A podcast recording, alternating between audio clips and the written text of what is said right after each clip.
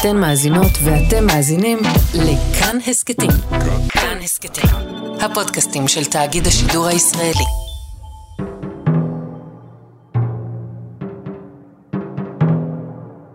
אף פעם לא הבנתי למה בעצם אסור לנשים לשיר. תמיד שרתי, תמיד שרו אצלי בבית, והאיסור הזה לשיר רק בגלל שאני אישה, היה עניין שלא הצלחתי לפתור.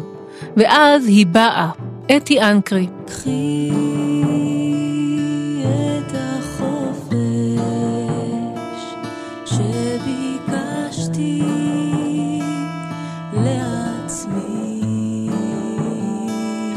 אני דבורה גוטמן קיציס ואני אוהבת לשיר. בבית הוריי נשים שרו כמו גברים.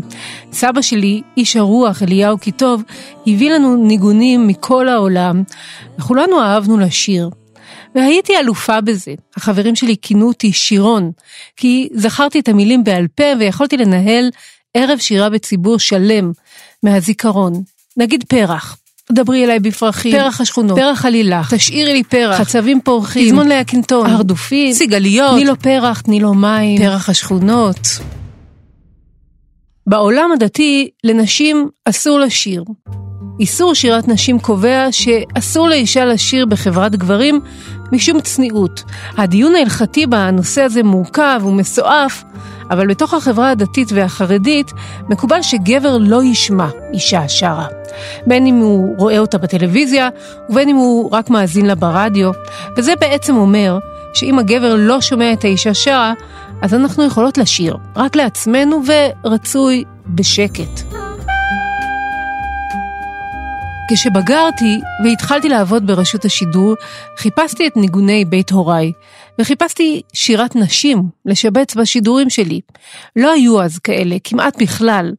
נשים לא העזו להוציא את הצעקה שלהן ביצירה, ואם רציתי בכל זאת לשדר משהו, השתמשתי בשירים כמו מלאך מסולם יעקב, ששרה הסולנית צוות הוואי הנחל, רותי בן אברהם. בבוקר אל דשא ביתי הרטוב, אל דשא ביתי הרטוב.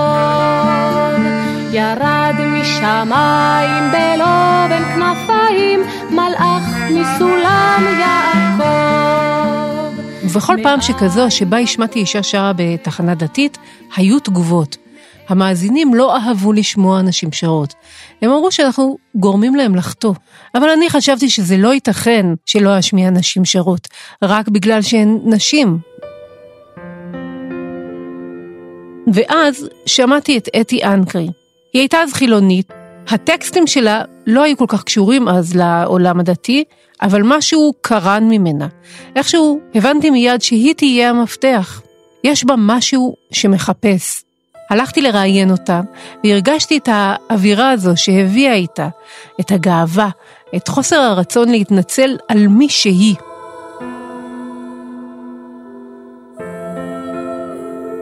עם השנים, אתי אנקרי חזרה בתשובה, וכחלק מהתהליך החלה להופיע רק בפני נשים. זה היה מוזר בעיניי בהתחלה, אבל גם מדהים. היא ויתרה בשם האמונה על מחצית מהקהל הנאמן שלה. אבל במפתיע, אתי אנקרי סימנה את הדרך לאחרות.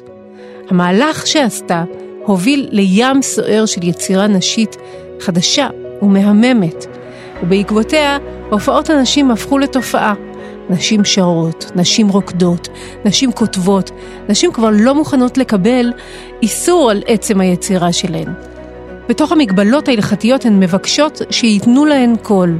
רוב היוצרות מופיעות גם היום רק בפני נשים, אחרות יופיעו בפני קהל מעורב, כל אחת ותפיסתה, כל אחת ומה שהיא מוכנה לעשות כדי שהיצירה שלה תגיע לעולם.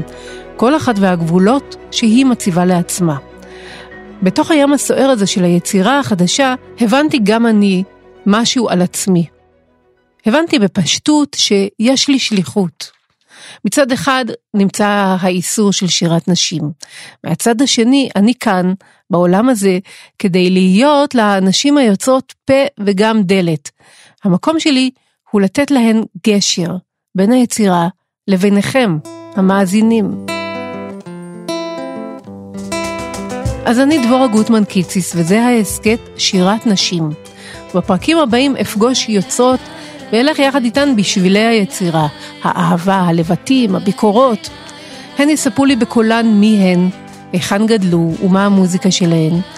אני אנסה להסביר לכם שזה לגמרי נורמלי, שגם בתוך עולם של מגבלות הלכתיות, יש לשירת נשים אנרגיה עצומה, ושהגיע הזמן ליהנות ממנה, בלי להתחבא, בלי להתבייש, ובלי שזה יהיה טעון או מוזר.